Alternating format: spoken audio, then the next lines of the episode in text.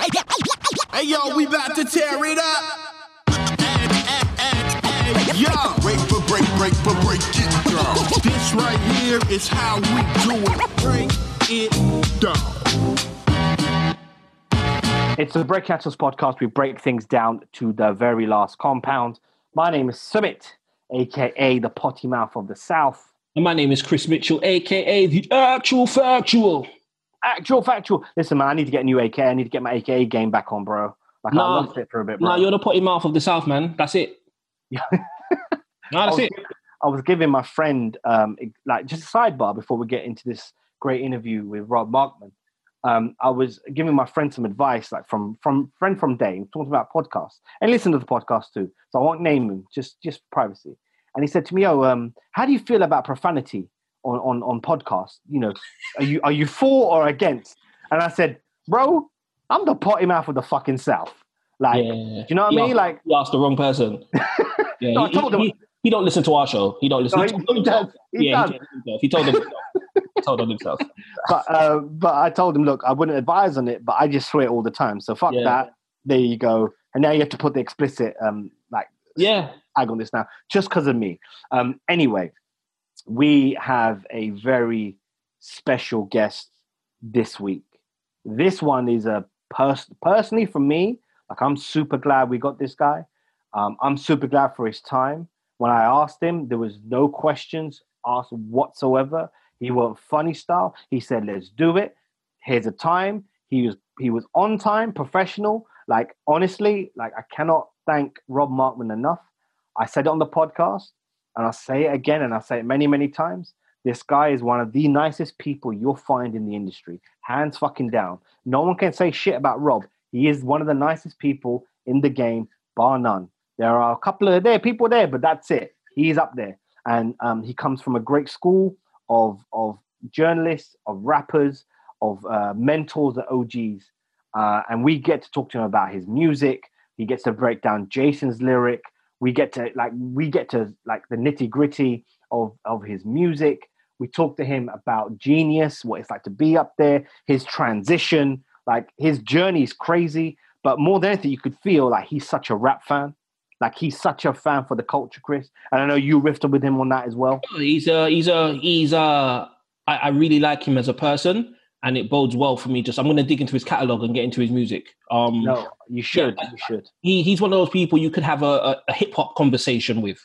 Yes, yes, and I, and I really, I really appreciate the the point he made about debating people on Twitter. Like we talk about this ourselves, right? We don't debate anyone on on music. We have to go. What are your creds in some Yeah, way? yeah. Were right? you outside? Were you outside?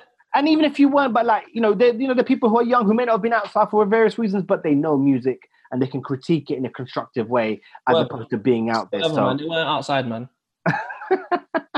but no, listen, Rob was very kind enough to give us his time. I'm really, really excited about this one. We'll have more um, people from the media. There's very few people who can rap and, and be part of the media. So he'll be the he'll be the unique one, one of one. We'll definitely get more people from from the media on the podcast. But we have Rob Markman. Check it out. All right, so we have a, another special guest. I'm starting to sound like DJ Envy every single time I say this, right? And we're on a run. We're on a good run, Chris. I ain't gonna Yeah. lie, right? But this one is this is particular personally for me. I'm very excited about this one, right? So it's it's it's, it's someone who's not only a dope journalist, a dope rapper, a dope writer. He's a genius at work. He's a marksman, but more than anything, he is one of the nicest people you'll ever meet in this fucking game. Someone who has not only a heart of gold, opens for mentoring, publicly publicly voices his uh, adulation for artists and his peers. We got Rob Markman on the Breaking Atoms podcast. How you doing, my brother? Thank you. Oh my God, I feel feel good to be here, man. I'm glad we was able to get this done. Thank thank you for such a dope intro. I feel like I don't even know if we need to interview anymore. I feel like you get me, like you in a nutshell. You know what I mean? Now, listen, listen. You you know, I had to do my, uh, I had to get my sway on just a little bit. I could never be like sway, but I had to be like, you know, come on. You, you know how much I love sway. Um, Sway does the best intros, hands down. That's that's that's 100%. who I that's who I learned from, man. hundred percent. But no, I'm like, you know, I have a lot of respect for you. We've known each other. Well, I met you about ten years ago, and I'm trying to think to myself, was I'm pretty sure it's through Jason Rodriguez. I Yeah, am pretty probably. sure. right? Probably. So J Rod, um, and to see your rise, I'm so like I'm genuinely so happy um, to see where, and it's so deserved, right? You got a billboard, brother. Like this, that's crazy. Word. That's crazy to me, brother. Like you got a billboard, it's a dope journalist. I, that again, it's it's definitely deserved. Um, you're someone who gives back to the culture, um, and you document the culture in such a in such a unique way. So you know we appreciate that. You um, how's everything with like COVID and like stuff that's happening at the moment? It, it, you know, it's as good as it can be. You know, I'm, I'm here in New York, um, and you know where we were hit pretty hard in, in the first couple of months of you know that that March, April, May. You know, and um, you know, just just just hanging in there, man. Keeping the family close, just trying to stay safe, trying to keep clean, and and you know, I, I don't go out, I don't leave um, my house much these days, if I'm being honest. Um, you know, um, supermarket runs if I need them, if I can't get groceries delivered, um, going to the studio, and even that is just a, is it's a one on one. It's me and the engineer. Like we take super precaution. Um, but yeah, I don't I don't go outside much. But you know, things have been good. We've been blessed, man. I've been able to work from home. I've been doing the genius thing from home, and that's a blessing. And, and we've been rocking. Nice. So you've been super consistent this year, right? I count 14 tracks. I count. Oh, I might be wrong. I count 14 Yeah. this far this year. So what's that like straight off the bat? Album project, when's it coming? What what's happening? Um, I got a I got an album dropping um this year, definitely. I don't have a date for it yet. I'm still putting the finishing touches. But look, here's my thing. People know me as a journalist. People know me as a media. People know me for the interviews that I do. You know, if you go on my Instagram, a, a lot of that is, is centered around the work that I do at Genius or the work that I do putting light on other artists. And me, you know, being a, a artist myself, you know, I, I had to take a step back and, and was like, I'm not showing people enough. You know what I'm saying? Last year in 2019, I dropped an album. Yeah. Um, it's too late at the wait, but that's like one release, and then you know, and I said, you know what? I'm I, first for a couple of reasons. I'm going to be way more consistent musically this year, and I told myself I'm going to drop a new song on the first and 15th of every month, and I've been doing that um, since February 1st. You know, I took January off, and February 1st I started. On the 1st and 15th, I'm giving you a new song every month.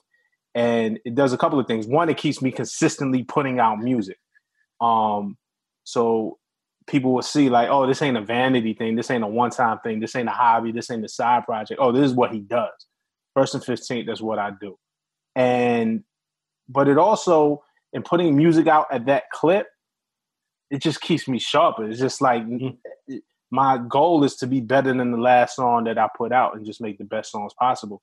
So, you know, that's what I've been doing this year, and that's been my mission this year. On the first and fifteenth, every month, you're gonna get a new song from me, and then the album's coming. You talk you talked about it's too late. And on there you said uh, everybody call me bro now. But only reach out when it's your t- what time for your rollout. You know, you don't love me, you love me what I can do for you. Right. Uh, let me ask you something, because you, you know, I know your history, right?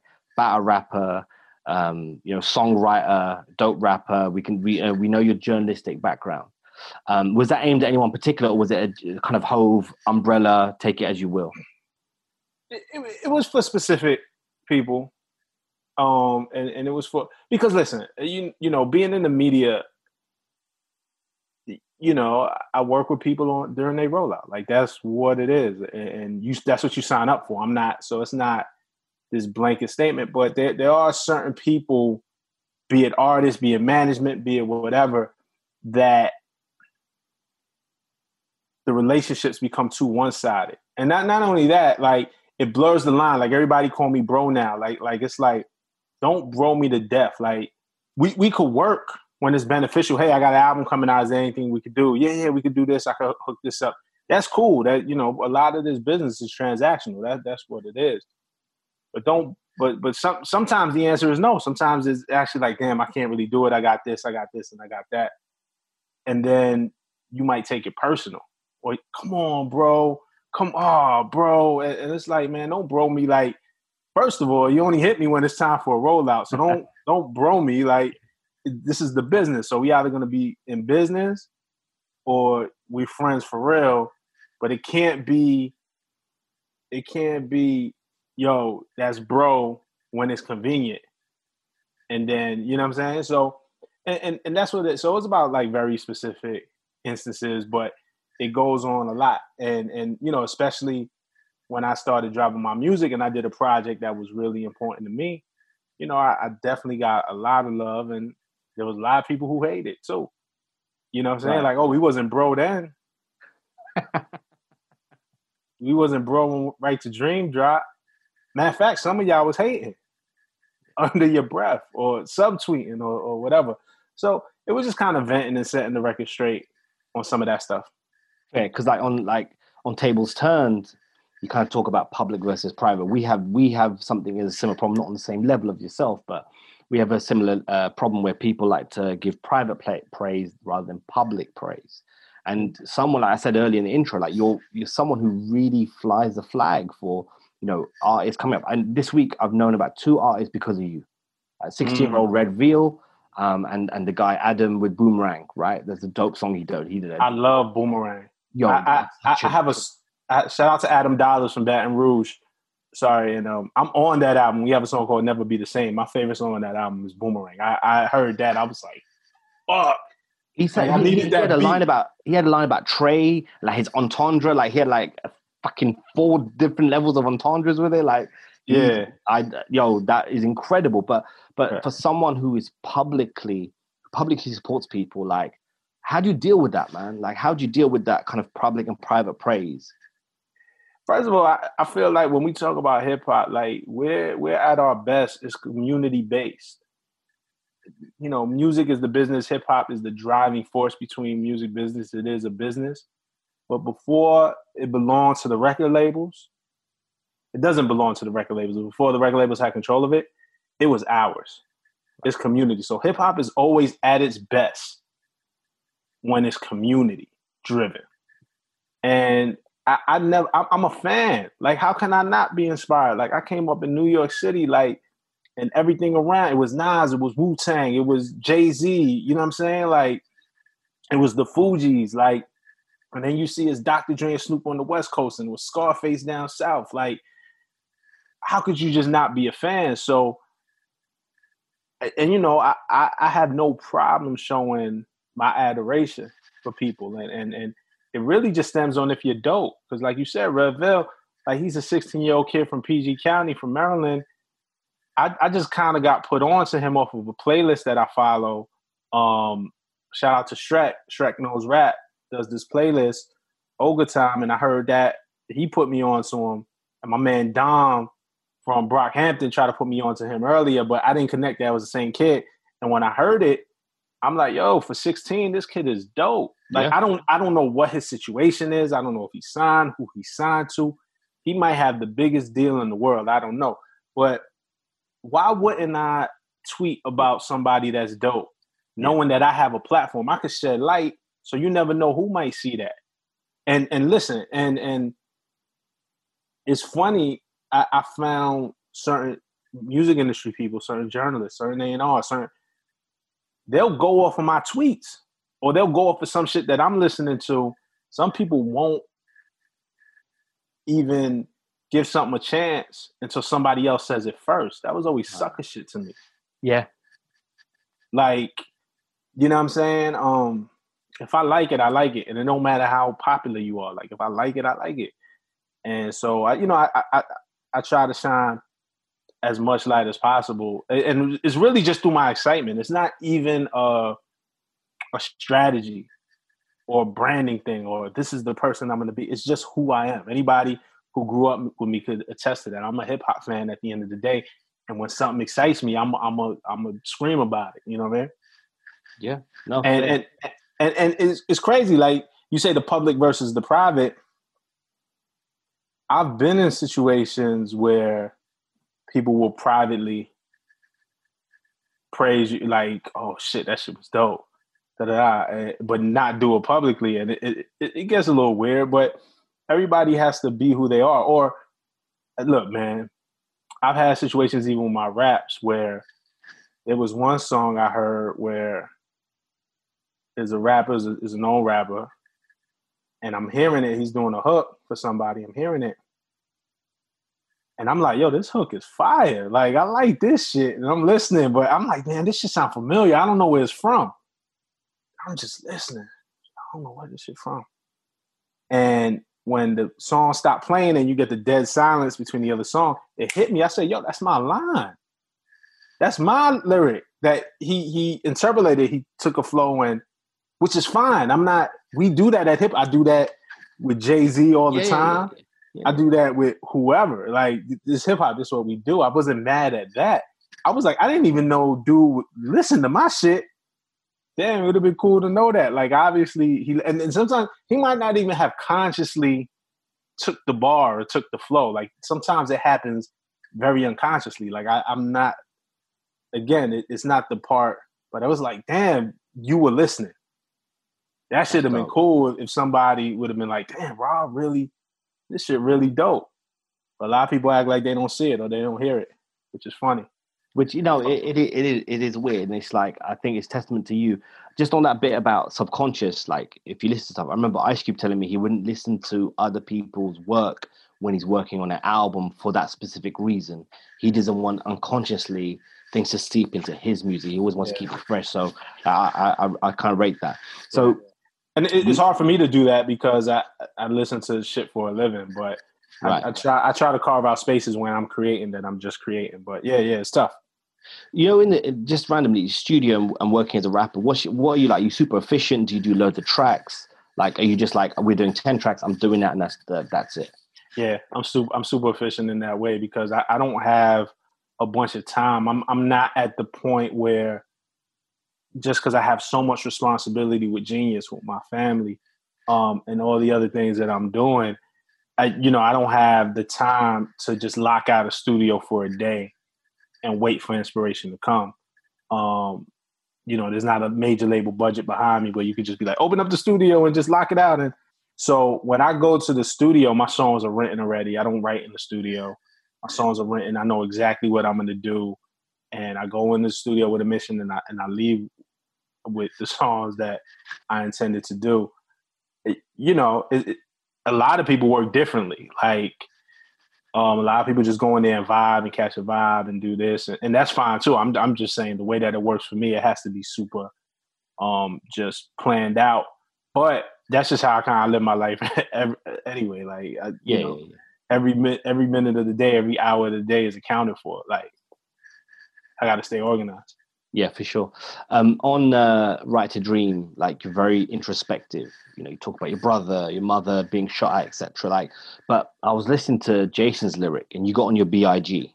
What was Mm. the inspiration behind it? That was some real good storytelling. Like it gripped, it was gripping. So at first I was like, "Is this is this shit for real?" Then I was like, "Nah, it can't," because it was like the the the. The, the, the my wife got kidnapped. It, like it was so detailed and vivid. What was the what was the inspiration behind actually Jason's lyric?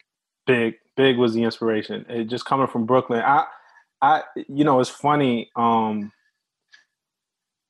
I think one of my superpowers, or one of the things I do best musically, is storytelling. I think, I think my storytelling is really one of my strengths, and I realized that early. But I, I was just always a fan of, of that. I love like Big to me was like Alfred Hitchcock. Like Big was like you'd get the whole story and he'd draw you in and then he'd give you the twist ending. And then you have to rewind it if, if you think like um in his bleed on life after death. Yeah, yeah. through all the excitement the range got told they double part by a hydrant. So it's this whole crime caper and then it ends with the, the range being told right? Or or even on um somebody's got to die. What what jason's lyric is is it's um it's some it's biggie somebody got to die and if you listen to to Big Somebody Gotta Die, the guy he's going with, he tells you, there's one in my eye, that's Jason. Ain't no slugs gonna be Yep. wasted. So I said, what if I told that same story, Big laid the blueprint, and I'm gonna tell it through the eyes of Jason.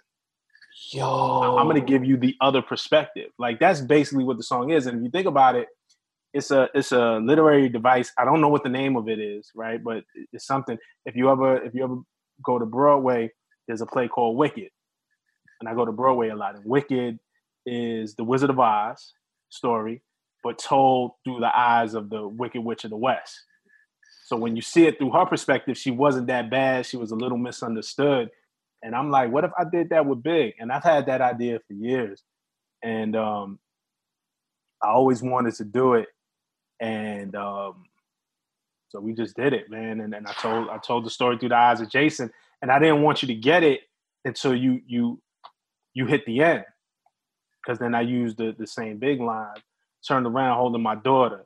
You know what I'm saying? And and then so when you get that, hopefully it hit, it'll make you hit the rewind button. I, man, when I when I did that on, on my first project, I'm like, man, this is gonna be the song that's gonna prove to anybody who ever had a doubt that I was nice, because I knew there was gonna be doubts because most people know me as a journalist. This is gonna be the song that all the hip hop heads is gonna be like, okay, undisputed, he he's dope.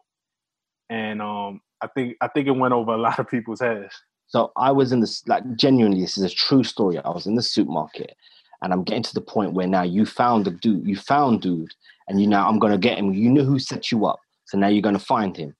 And I'm at checkout. Now it's loud. I'm trying to get out, and all I hear is like you you popped off, you popped back. Yo, and all, all I hear is ad libs. Uh, uh, Rob got hit. Rob got hit. I'm like, what the fuck just happened? What's happening? Like, genuinely, like like it's. It, even from the ad libs, the reason I said about big was because even from the ad libs, you could just hear it. Somebody's got to die. You could hear it, it's about bleed. You could just hear it. Like it's such a throwback, and I think you do that very well. Like I listened to like something new, like Love Language. Love Language for me feels like such a New York record, but it's not in the sense that like like fuck you talking about. It's our love language. This is how we talk, and it just feels such a New York thing, but like it's relatable to someone like me here, right? So like it's it, the thing. I think I think the thing I, I say, and I've said about you is authenticity, right? You're very authentic in your music. You're very authentic in everything you do, and it comes across. So, yes, it's kind of kudos on that.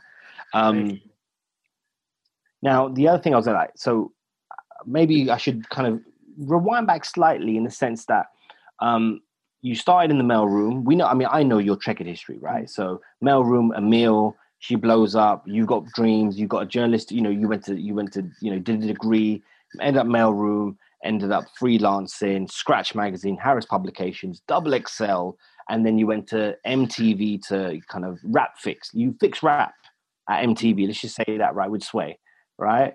And then you've gone into genius. So i guess the transition from mtv to genius what did you learn about yourself? Um uh, wow the transition from going to MTV to Genius, like I, I, I really realized, and I knew it at MTV, like I knew that we could affect hip hop in a way. I knew that I could affect hip hop in a way just by storytelling and telling the right stories at the right time with the right artists. That we could really uplift the culture in a way. And, you know, at that time, everybody in the journalism space started to follow the TMZ model of journalism or the BuzzFeed model of journalism. It was like just stupid list. Here's 15 pictures of rappers with their dogs. I'm just like, what the fuck? Like, I didn't come here for that. Like, you know what I'm saying? Like, I came yeah. up on the Source magazine with the hip hop quotable every month and five mics. And I don't want to make a list about fucking rappers yeah. and and pictures of their dogs. Um, or you know, the TMZ model about like who's dating who or whatever. Like I don't give a fuck.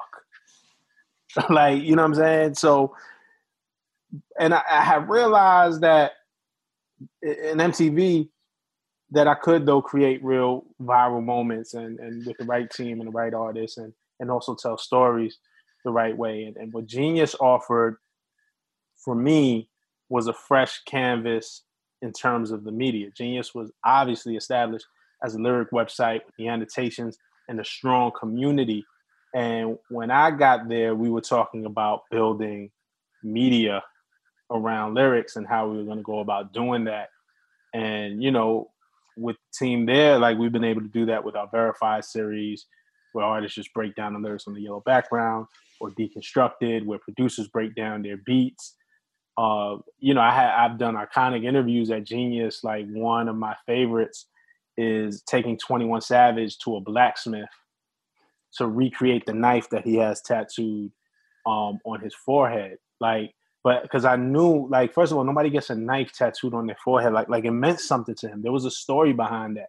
All right, let's let's figure out how we could tell that story behind that in a very interesting way, you know.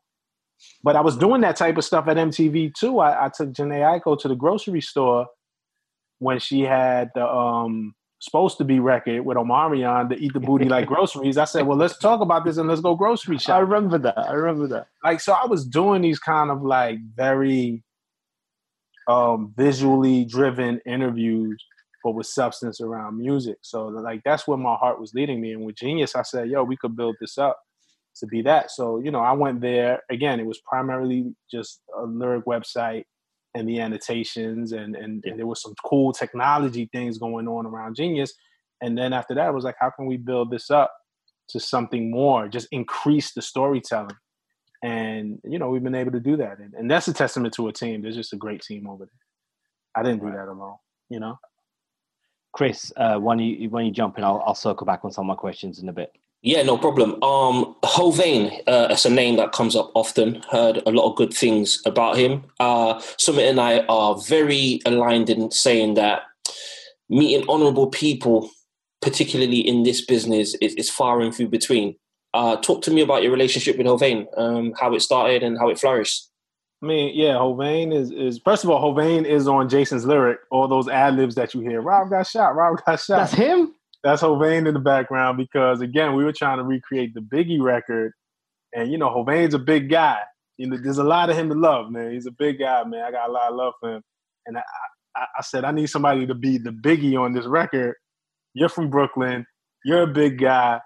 Go ahead in the booth, man, and this is what I need you to say. So he did those ad libs. But Hovain, um, I mean, we're both from Brooklyn, so I, I, and we both love hip hop, and I think we see the world in a very similar way. We're very ambitious. He's a very ambitious guy who who wasn't afraid to put the work in. So we had just crossed paths and met each other through the years. Um, you know, he'd be running around the city with his artists. I'd be doing my my journalism thing, be it at Double XL or at Genius. He first started actually with Sycamore.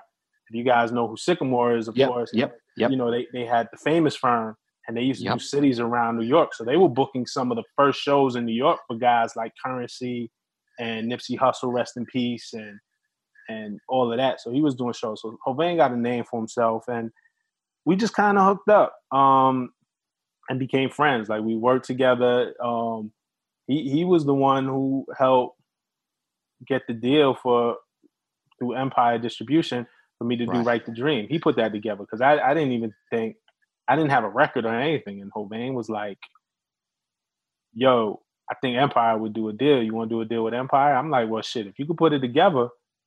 And man, he he put it together. Like he he he he got this whole shit started in a very official way for me.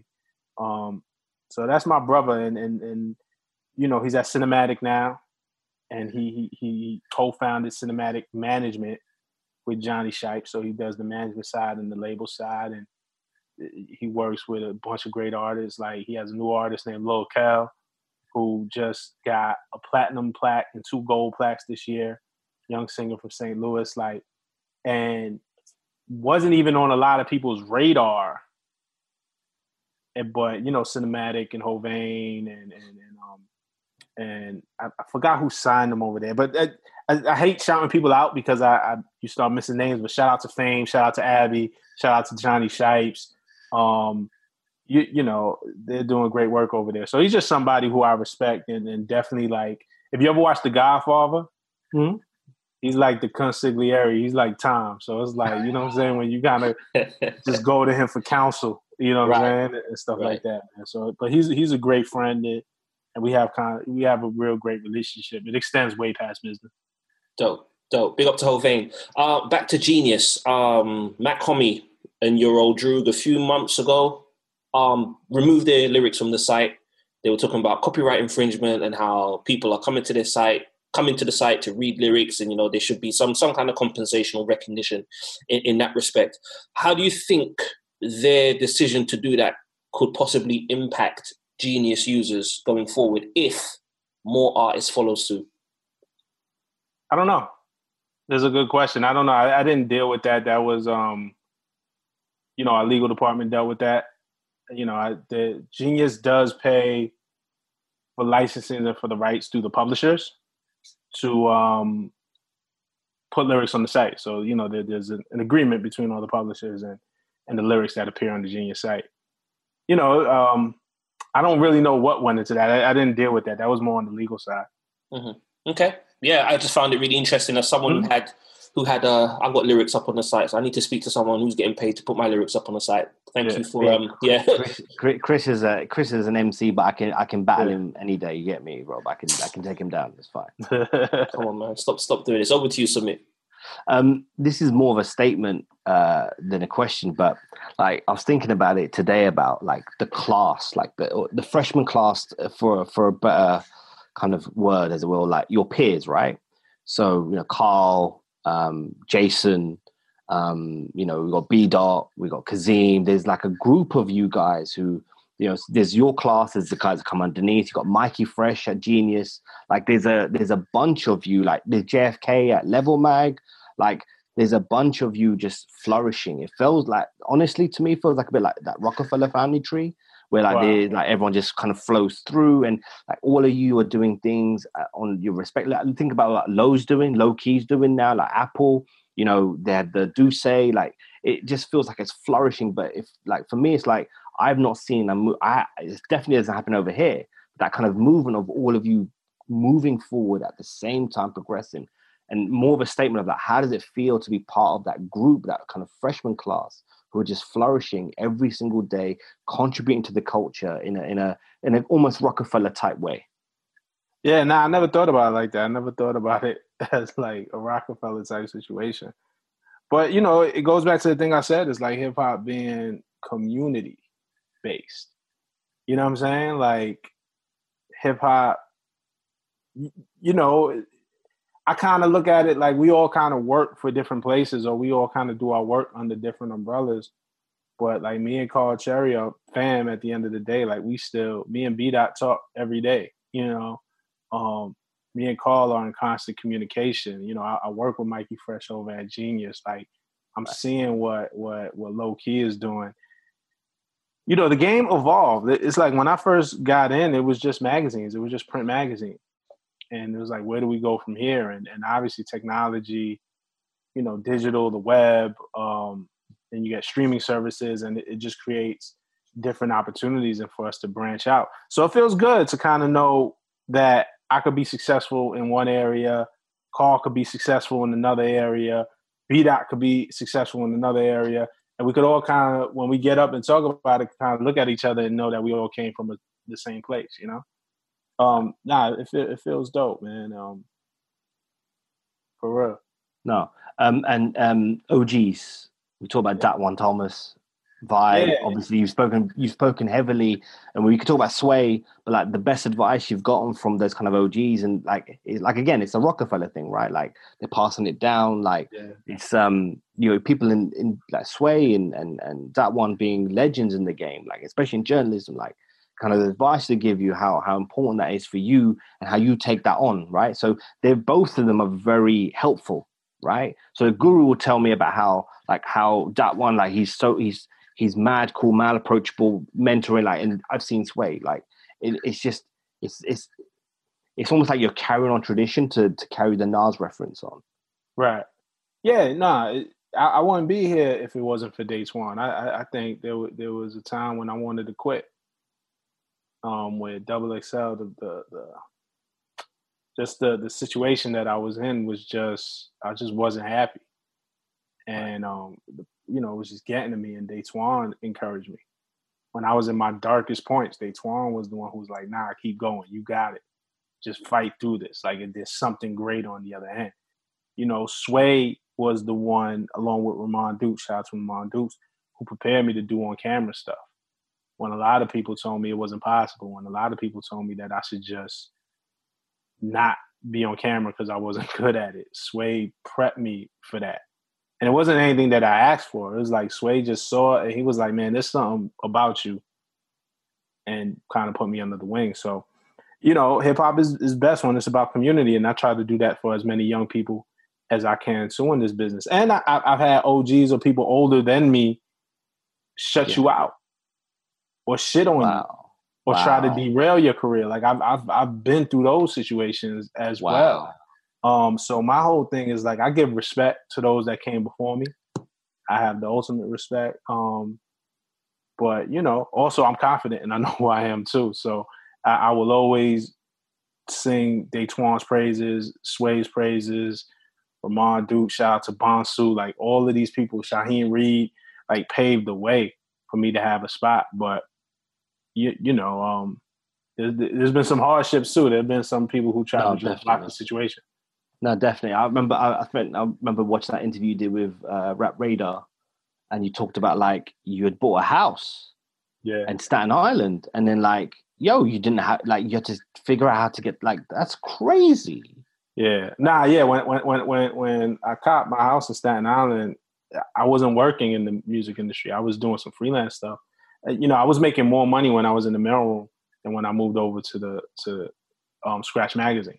I took a pay cut, and I, started resenting the music business a little bit. Like I, I, I knew I had to take that step back financially because there, there was a ceiling in the mailroom. Like there wasn't where was I going to go after that? But I knew if I got in the music industry, there, there was room to grow. But I took a step back, and then you know there was times when I almost lost my credit. Like I had to like refinance, and you know it hurt because I was like, damn, I, I thought I did everything right. And I was 25, like I saved my money, like I wasn't blowing bread. I, and then the recession hit in 2008, and I had to refinance my whole thing. But you know, we bounced back. Yeah, Yeah, we you do. know. We do. No, we what- do. What did Nip, Nip, Nip said? Um, a minor setback for a major comeback. So you know that. Yeah, that's what- yeah. No. At No, the time, though, it hurt. You know. Yeah. And and, got- and that's, that- that's the time I was talking about with Datwon, like where he was just like, "Nah, bro, keep going." Like, you know what I mean? Like he was really helpful during that time. So, um, and then going kind of advice for like for a long time, and I know Fifty kind of heightened it when he was on top, where you know first week sales and like album sales, and it all had to be that. Now it's like clicks and streams, and like some rappers, especially on the rise, like some rappers are really pouring out their heart out here, like their whole life story on wax, and they can get really discouraged by like low monthly listeners or like low streams. Like what kind of for someone who's been through hardships and and and has put themselves in a really good position now what advice can you give them on how to deal with that I mean, you know, it's tough because you know, the, the, the streams ultimately equal is is money, right? So there's some people who financially you just need something to shake. Like I can't keep being this starving artist. Financially, I need to make a break. So we acknowledge that, you know. But you know, for me, I, I tell artists for as much as you can, like you got to grow your fan base. You have to pay attention to digital but don't let it run you. Like what what is a stream? Like what does that represent? At least for me, like I, I don't have the highest monthly listeners on Spotify. I don't get the most streams.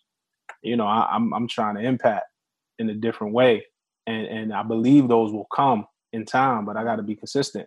You know, when I was coming up, a stream wasn't a thing. So when I first dreamed of wanting to do music, we didn't even know what a stream was. So a stream can't be the goal for me. right I didn't even know what it was, and and and you know, twenty years from now, like the metric, the measurement might be different. You know, um, it, it's tough. I, you know, I, I'm not gonna be like, you can't have your head up your ass. Like, yo, you have to pay attention to the. If you want to grow, you have to pay attention to all of the analytics and figure out the spaces you can grow. I don't think it should drive you.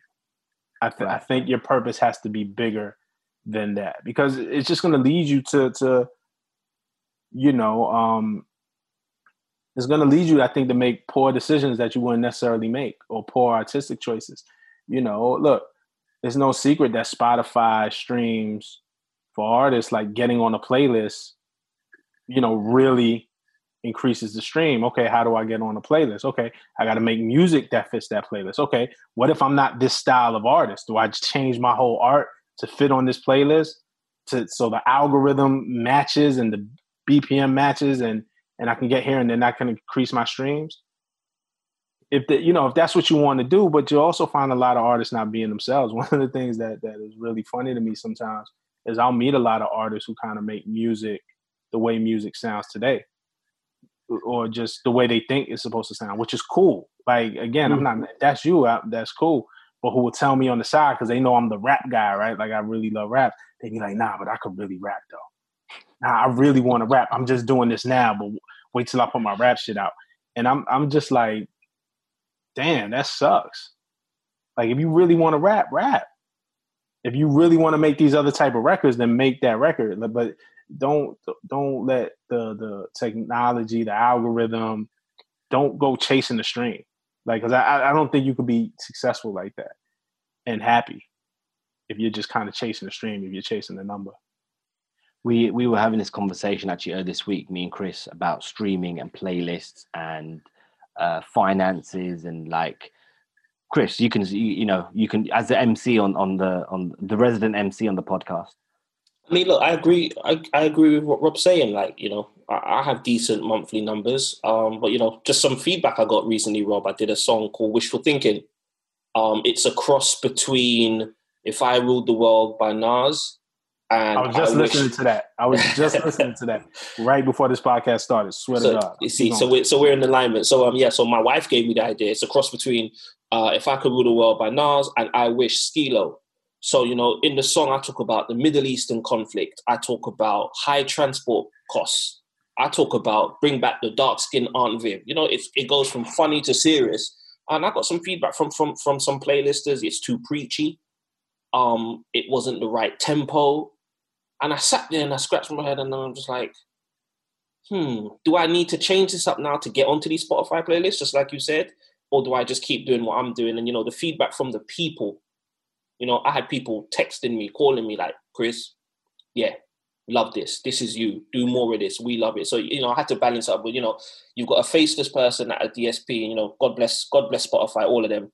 But then when you get the when you get the feedback from your peers and your and your people, and they let you know that look, you know, we're rocking with this. I, I value that a lot more personally. But I, I do understand what you're saying in terms of digital, and it's something I've had to adjust to in the last year or so, like last 18 months. I got I got to take that seriously because that's my shop window. You know, if I tell people, yeah, I'm an MC, first thing they're gonna say, you on Spotify? Yeah. They go to your page. And if if your numbers are looking a bit ropey, they kind of think, well, you're maybe not that good. I shouldn't check for you. It's a it's a Yeah. catch twenty two. It, it- it's a fact. Look, and, and we- we're in this thing where the technology really runs it now more than ever. You can look. I'm gonna be honest. I, I didn't care how much Nas sold with Illmatic. No. Yeah. This is one of the greatest albums of all time, not just hip hop. One of the greatest albums of all time. It, it wasn't the highest seller. There were plenty of more popular, you know, records. I didn't care. This shit was dope. Like I, I'm gonna be honest. I didn't buy even how we how we um how when the industry shifted to first week numbers. Yeah. I didn't buy Ready to Die when it came out at first. I don't think. Not the first Right. day. You know, Nas, Nas I did. Like it, it started to shift, but sometimes like record companies will work a record over a year. You know what I'm saying? Um, and it wasn't so focused on the first week. Now the technology makes it that you could see how much a song was streamed or how much it was played on YouTube, like you said, before you even listen. And a lot of people make their determination. Oh, this has 10 million plays. This must be hot. Oh, this has 10,000 plays. Uh, this probably not that good. Uh, and I, I just think that that's a terrible way of, of, of looking and determining art. Um, but you know, I, I'm I'm trying to carve out a very specific fan base um, for what I do, who kind of look past that. But I kind of look at the fan that I was. I I, I was uh, a Stretch and Bobbito fan. I was listening to underground stuff as well as the most popular stuff. So Mm. sales never mattered to me, and I I also think about like the casual music fan. Like I'm a fanatic. Right, right. I'm and, the same.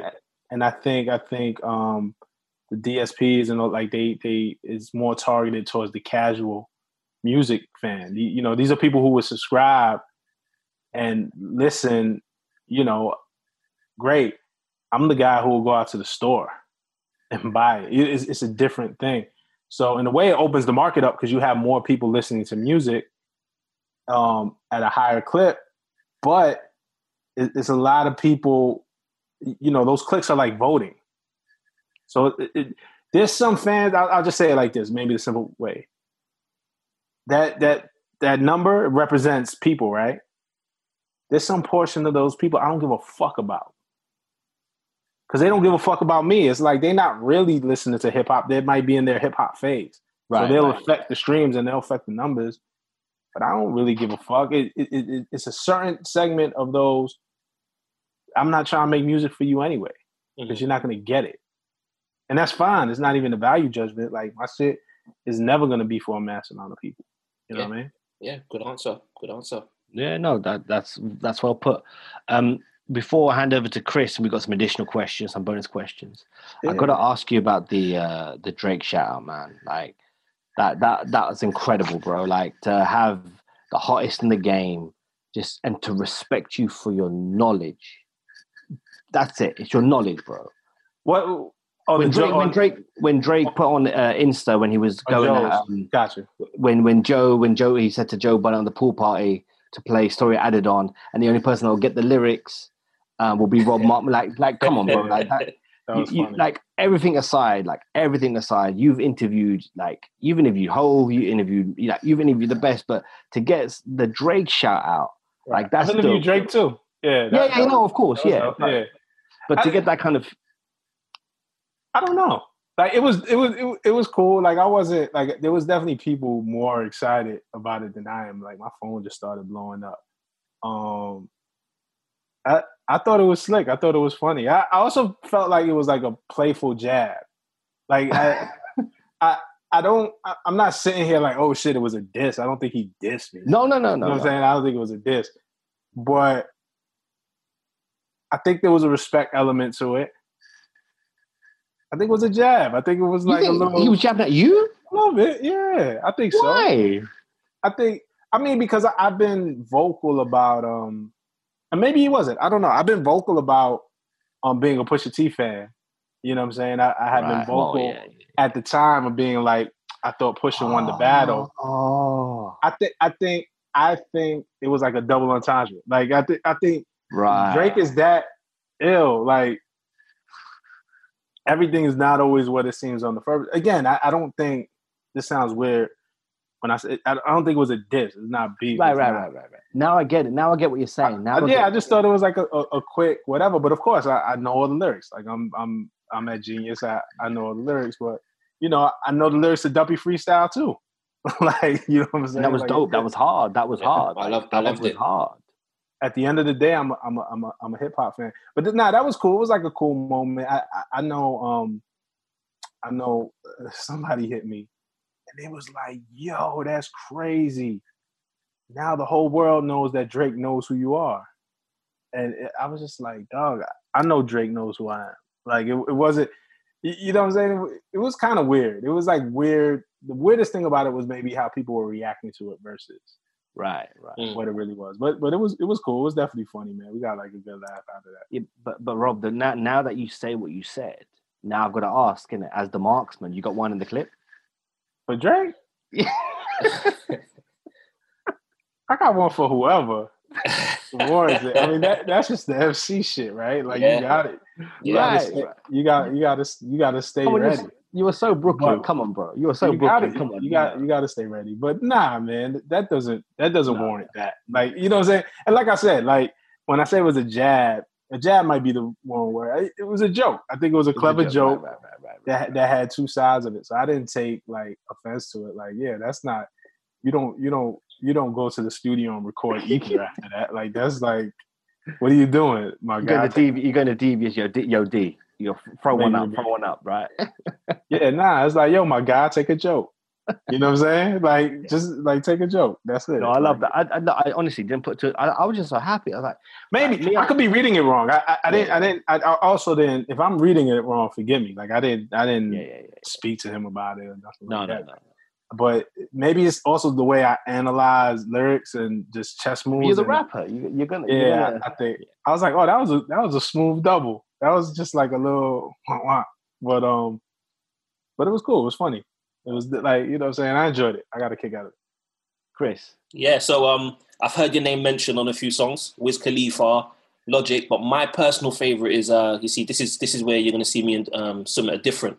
Uh Torae, when he said it's ironic to be nice at rap meanness, my pen been on the mark, man. I was designed a rap genius. How does it feel to know that you've got MCs from some some crazy spectrums, like you've got your Torae, your Wiz Khalifa, Mm. And your Logic shouting you out? And what's been your favorite shout out where your name got mentioned so far? To- Torae was the first. Okay. Um, that was off his entitled album. Yeah, love that album. Great album. So, yeah. So Torae Torae was the first to use my name and flip it in a way like that. So that shit was cool. Like, cause that dude, it's just a different pedigree when when you're talking about that guy um, and the way his mind works. So that that was super dope. So so always that's gonna have a special place in my heart because that was the first one. Um, I think the Logic might have been my favorite. The I'm a rap genius like Rob Markman Yeah, yeah, yeah. because the moment that was in, um, I saw him do that at the Barclays Center, and he did that a cappella, and I was in the crowd, and he spit that line, and then he went back and spit it again and spit it again, and the whole fucking Barclays Center cheered just to be like a dude from Brooklyn, and the whole Barclays is just cheering at the sound of your name. Just that that just hit different. That's dope. So, so yeah, I, I- I have to put that as my favorite. But the Torae, that and the Torae, because the Torae one was first. Yeah, the Torae one was clever. I think it's in terms of you know the clever meter being MCs. Right. Yeah, I'm gonna have to give it give it the, to ill, the illest one, if, if I could pick three, is top three, and I, I won't. I think Royce the Five Nine on his "I Got the Keys" freestyle when he said, um, "I'm what you get um, if you rob a marksman. If you rob a marksman, ah fuck, I'm gonna fuck it up. I'm what you get if you rob a marksman with Fetty Wap with Robert Markman. Uh, I'm what you get if you rob a marksman with Fetty Wap and Robert Markman. I'm a dead eye genius or some shit like that. Like, Oh wow. Okay, yeah, I that's don't yeah, yeah, yes. That's I- I different. don't- That's different. That's yeah, I just butchered. Sorry, Royce. I just butchered Royce shit, man. but But, like, but like he's he's he's been so like there's you've been kind of like the, the position you're in, you you know, legends or people that you respect, thoroughly respect, people you grew up with. You know, there are people there now for you. You must get so like it must. I mean, it would bug me out anyway. If I was Royce the Five Nine was shouting me out or or giving me advice, it would still bug me out every single day. Like that's Yeah. crazy. Like the the way you have got to, like and where you're still going, like you ain't finished, bro. Like, and this is where you've got to so far. Like you're at the top, right? And there's still some ceiling to kick through. And that's just to me is it's it's amazing. Like I did look, I'm gonna keep it real in it. Like I stand out with people I love, and I just love to see how you've just been going from strength to strength. So I, I love that, bro. Every time I see your name up, I love that. Yeah, it's amazing. I just thanked Royce the other day just because, um, just something simple. Just left a comment on my page, um, for some rap when I put up the picture of me in Times Square with the billboard and Right. Royce left a dope comment and it, and it was just like, yo, bro, thanks for seeing me. Like I'm not when we talk about the the private, you know, praise and adoration. Royce was always somebody who's been vocal about it and very encouraging, and he's somebody who I could call if I needed like advice or or how to work something out in the studio because he just has a wealth of knowledge and somebody who I respect. So I was just like, man, bro, thank just thanks for seeing me. If that's it. That's all I need. You know what I mean? Yeah, yeah. Um, did um did the favorite cartoons theme song get ever get finished on Twitter? Did we ever come up with a winner? Ducktales, Thundercats Oh, is dead. nah. Like, are we? Are we? Oh, did we, did we ever- I don't, yeah, I don't know if we had if we ever came up with a winner. Yeah, I was rewatching Thundercats and I was like, yo, Thundercats is such a fire cartoon. I loved Yeah. it. It was always one of my favorites. But when I started rewatching it, I was like, yo, this theme song is like this ain't it. Like, I love Thundercats. Yeah. That's the what we did, we did it. We did, well, early on in the we did a podcast, um, an episode dedicated to like '80s cartoons, bro. Like yeah. Ulysses, like Defenders, like Thundercats, Teenage Yeah. Mutant Hero Turtle. Like we did a whole thing, but we didn't talk. We talked briefly on the theme songs, but didn't go deep into it. But I think that's something we might have to revisit. I think. I think Um, I think Ducktales got the, the got the the best theme song. Like like Yeah, you, yeah. you hear the Ducktales joint, and you can't sing along, man. We I was watching that the other day um on Disney Plus and me and my wife were saying, you know, the theme song is kind of crazy. But the old Ducktales, the first Ducktales. Yeah, the old. I'm talking Yeah, the old yeah, one. Yeah, with um yeah. Scrooge, Scrooge McDuck, and them man. Scrooge McDuck. Yeah, yeah, yeah, yeah, yeah. Me and my wife were saying, yeah, the theme song is it's hard. It's hard. yeah. Um, I, I, before we start wrapping up, I got I've got to shout you on um, things on my mind freestyle, bro.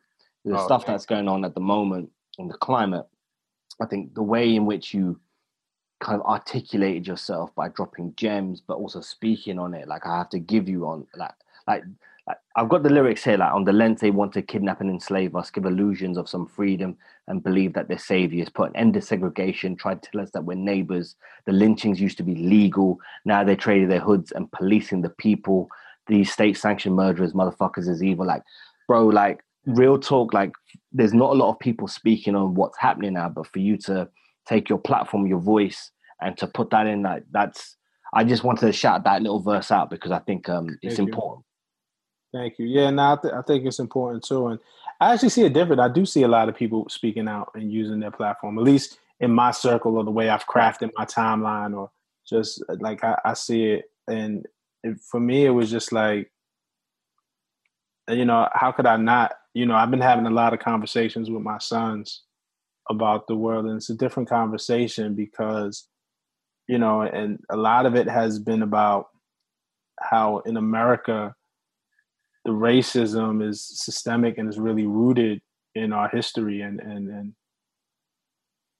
the laws may change but it gets really frustrating to see that, that this you know lynching used to be legal. It was a legal act and okay we we can't you know america says you can't lynch anymore which is great right cool but police could still shoot Yeah. a black man, a black woman, um, a black person who who doesn't assign gender, shoot you down in the street, and there's no justice or retribution for that.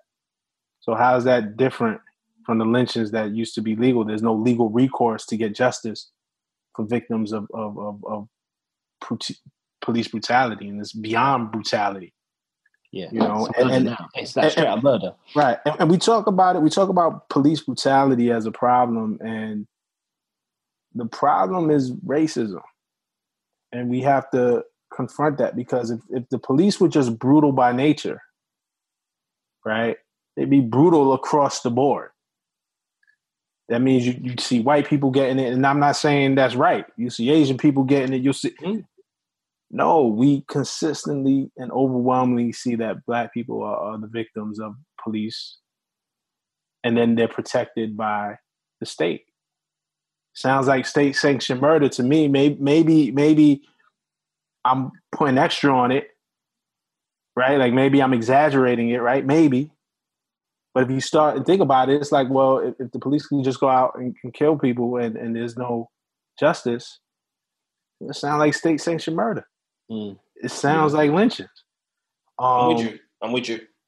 and so let's let's let's start calling it what it is and uh, you know I, i'm i'm i also don't want to paint myself as an activist i don't want to say i'm the most woke i don't want to say i have the answers there are people out here who are doing the work every single day who are the real activists and i don't think it, aside you see um rap artists out there but i don't think very many rap artists are are activists you know, they're rappers, they're artists, you know, but the, I, I do see artists like Trae tha Truth Yeah. is out there. Um, I see my, My song, Song. out there. Yeah. I see Bun out there. Like, like Yeah. it exists, but you know, I, I, I don't. For me, I, I don't think we should be waiting on rappers to lead us into this thing. There, there are well-equipped people in the community who this is their life's work and their life's mission. So that's where I take my cues from. So I never want to. I didn't want to put something out and then make it seem like I'm activist or I'm super woke. Um, I care. I want to f- help find a solution to it. I want to help fight for a solution to it. And those were just really my thoughts and my feelings. And and it, it, was raw. It was even if you listen to the first line, it was like you know, um, pardon us too. You know, I asked Devious to give me a loop. Pardon us too if it's underproduced. Yeah. Like it wasn't like we planned to make this song. It, it was just like, yo, bro, I got something on my chest, and this is what I want to say. He was like, yo, what about this? And it was a loop that he had to finish. And if you know Devious Minds, he would have went in and really produced that thing, but it was kind of like the urgency of where I was at with my feelings and, and the right being like therapy. So we just went in there and we just left it raw like that. Um, I'm I'm glad that it resonated with people. Um, and you know, I I, I want to find more ways with my music to to speak against like just whatever's going on in the community.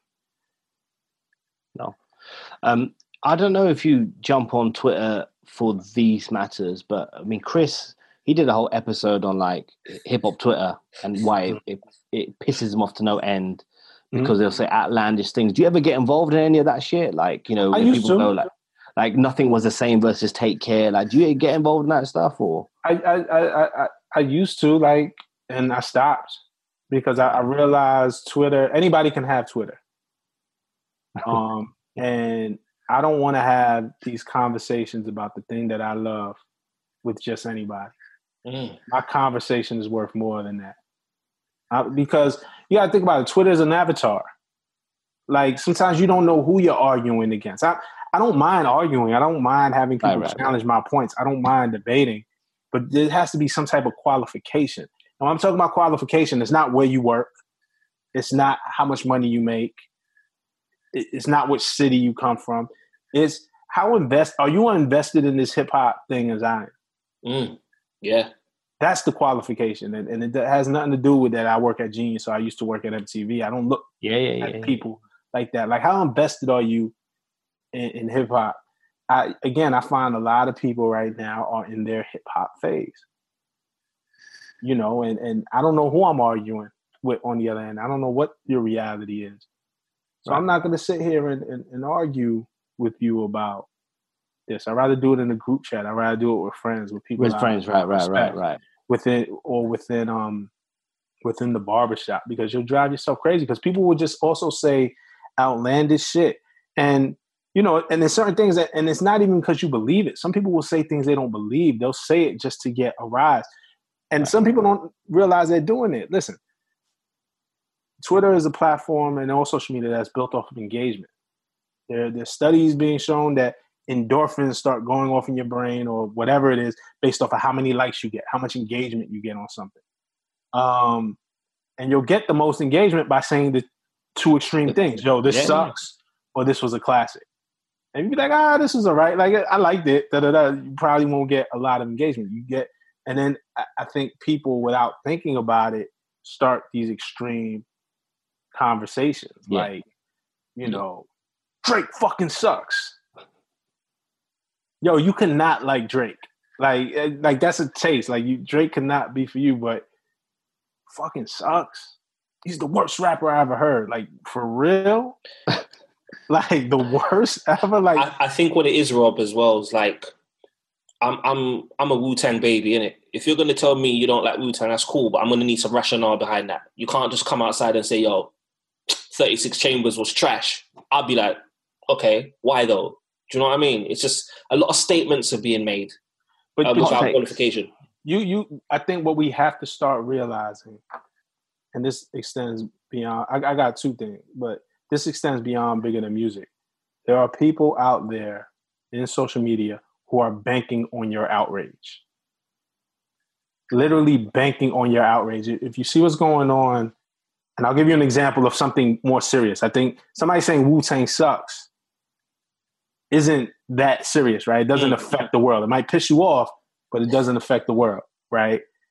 But they still they want to draw your fire. They want to bank on your outrage. They want that response. They're doing it to get a response. I, there, there's I don't know what's going on on Twitter. There's would be politicians, congressional hopefuls in the U.S. Yeah, yeah, yeah. On on on the right side, the Republicans or whatever. When Cardi and Megan drop, you know, WAP. Mm oh my God, this song. The next morning it came out. I just happened to hear this song and it's tearing at the fabric of America and this, that, and this, that. And then we start retweeting them. Yo, fuck you, shut the fuck up. You don't know what you're talking about. Da, da, da, da. And we retweet them and it amplifies their message. They're using our outrage to amplify their yeah. conservative message. You know what I'm saying? Like, yeah. it is a political tool being used. There are absolutely people who are using it as a political tool. Trump does it. Part of how Trump gets elected, tweet, tweet some wild, outlandish shit, and you're gonna retweet it in rage and shooting him down. But really, what you're doing is amplifying his message, Message. and then awakening a base. Now he's starting to find more of a fan base because you retweeted it, you amplified it. More people are seeing his message, and oh yeah, I like that Trump guy. You know what I'm saying? Like, Mm. so on a very political level, there is an industry banking on your outrage. And so they'll tweet outlandish shit to draw your fire. And then on the less serious side, sometimes it's just a 12 year old kid in fucking Idaho who who his favorite rapper is a Lil Mosey, as it should be because he's 12 years old and, and Lil yeah, Mosey is yeah. popping. So Lil Mosey is your favorite rapper. He's telling you Wu Tang sucks because he wants to piss you off. And Yeah. It's the same thing, but but I, I just want to illustrate the, the consequence this shit could have. You know what I mean? No, that's real. That's real. I never, I never thought of it. The Mm. way you put it about banking on your outrage is, is very. There was a congressman I can't remember in America who was just talking about Big Sean and just anything that's happening topical, and people just going at him. And you're right; they were just trying to amplify their own message for whatever policies they have, or just to get more followers, whatever the fuck.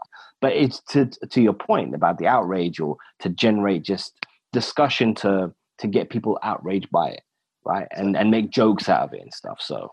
That's Some- crazy, bro. Some some people just need to argue too. It's entertainment for some people. Yeah. And I, I don't I don't ever want to be the fun police. Like we can have fun arguments, but there, there's a time when it becomes disparaging. I, I pick and choose how I feed into it. One of the posts that I hate, I hate fucking the one's gotta go. Like they'll give you Yeah. four albums. They'll be like Chris. they'll be like Yeah, only Rob- good Rob- for Rob- link. Illmatic. Um, Rob is my spirit animal. I did 40 minutes Yeah. about this, man. I did 40. Like, why do? Why does one have to go? No, I'll go. Nah, I'll yeah, go. that, that's my shit. I tell I tell people all the time. It's like, yo, I ain't worked this hard, man. I live a life of excess. I want it all. Yeah. Like, why, why do I just want one dope? No, I want all the classes. So, someone someone wrote one time, Rawkus, one's got to go, Rawkus or Loud Records. I said, I can't do this. I can't do this, man. Like, Why- I, that's enough. That's enough for me today. Good night. God bless. But you know, but th- th- th- there's good. But at the same time, there's good um discussion, debate, analysis to be had. If you be like Rockefeller versus Bad Boy, like we can engage in those discussions, but I'd only want to engage with it with people who will do it in a thoughtful and Mhm. meaningful way, and not a way to cut down, you know, hip hop because. You know, a lot of people participating in this shit don't care about it anyway. Again, I, I don't want to have a conversation with you. Like, fuck you. No, for sure. Like, you ain't one of us. No, for sure. There was one thing that I it blew my mind. I didn't know, and I had to check the vinyl. It's not on my vinyl, but um, Andrew Barber, Fake Shore Drive, put out um, like um, Keep It Thoro, Prodigy. It Mhm. turned, I think it was twenty years signed. Yeah. Um, and um, Just Blaze went in the comments and said, little known fact for the younguns that it was actually put out by Rockefeller Records. Keep It Thoro. I thought it was Yeah. loud. And No, because keep keep it thorough originally was a single on the Oh, Clue? backstage soundtrack, which was a Oh, Clue ah. album. So Clue was signed to Rockefeller. Yeah. So it, it originally was on the backstage soundtrack, Right. and then they ended up putting it on HNIC, yes. but HNIC didn't come out till after. So the first Right. official release of it, but even still, you know, and, and and I love Andrew. Andrew's a fucking historian. Like he's somebody who I trust. Sometimes when when my own memory fails me, I can go to Andrew and be like, "Yo, da da da." Um, but it, it was hard for me to celebrate that as a 20 year anniversary too. But again, it's coming from New York. Like we had that record on mixtapes. Like that was that was out there on the street before it was on any album. So it's, it's been a little longer than 20 years. But yeah, nah, it was a Rockefeller record first. Yeah, absolutely. That's what see this that's what I love Twitter and people like Andrew and people who remind you things. Like, that's what I love that for, right? I But- don't, but I mean I don't go on. Uh, really what it was was it was the power of DJ Clue. Like, and I, I don't I don't think at that time there wasn't like a the Prodigy Jay Z beef hadn't started just yet. Maybe it had. What- Might have been Keep building. Yeah, it might, it might have been. It might have been. I mean, Keep, keep, keep it thorough had to be in 2000 or 99 2000 Yeah, yeah, yeah. It was 2000. Yeah, so there was probably already some animosity building, but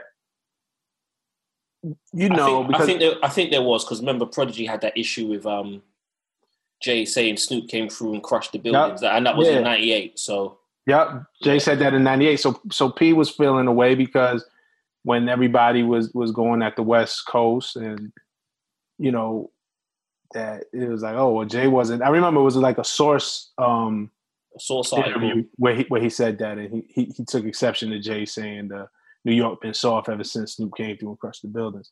So there's probably some animosity building, sure. But what it is is really the power of DJ Clue. DJ Clue was signed to Rockefeller, and DJ Clue was so important. And again, I can only speak from New York City. I think DJ Clue is super important to hip hop as a whole. But in New York, Clue was the guy. So I, I could see even if if Prodigy might have felt the way or wasn't all the way fucking with Jay or Rockefeller or the fact that it was a DJ Clue project, no questions asked. Like you know what I'm saying? Like Clue Clue was just the fucking god out here. Like he he he was a kingmaker. No, dope. Yeah, Chris, I ain't got nothing. I ain't got. I ain't got nothing else, Chris. No, this I've got nothing. This has been a wholesome, a wholesome This has been good. conversation, man. We spoke to the rap genius. this is how we're out here, man. Full time Jack move, innit? Yeah, this is this is what I'm uh, this is what I'm trying to say to Chris. This is a full time Jack move. This is my this is my new thing. I've been uh, dormant for a little while.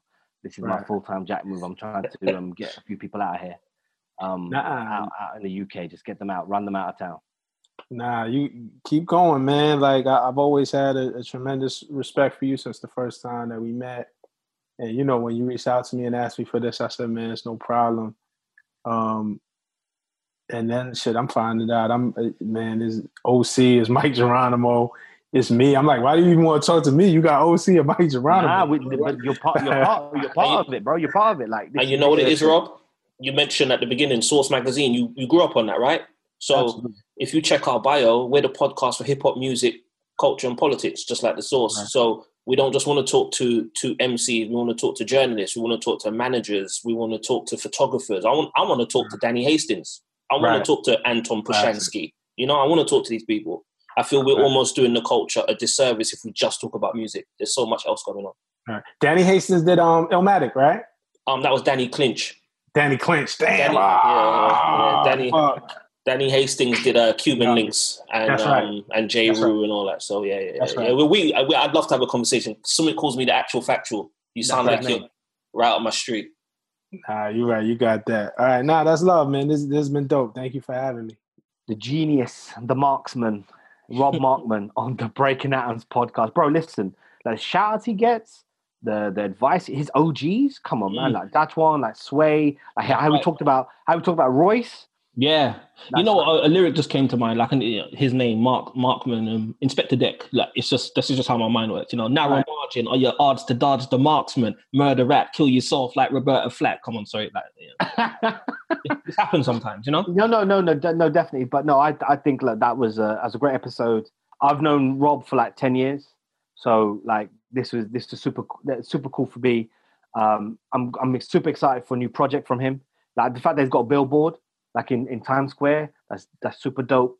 And the work he continues to do at Genius, uh, honestly, on a real level, like the the work they do, verified, uh, deconstructing for the record, like all of that, like that's some there there is some consistency there and some really really good uh, pieces of content that they create. So now I'm I'm I'm happy about that.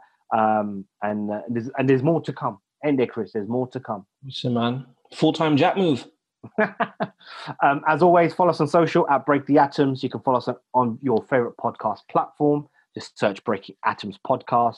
Tell a friend to tell a friend. Shout about it from the rooftops. We'll be back next week with yet another episode. Yes, sir.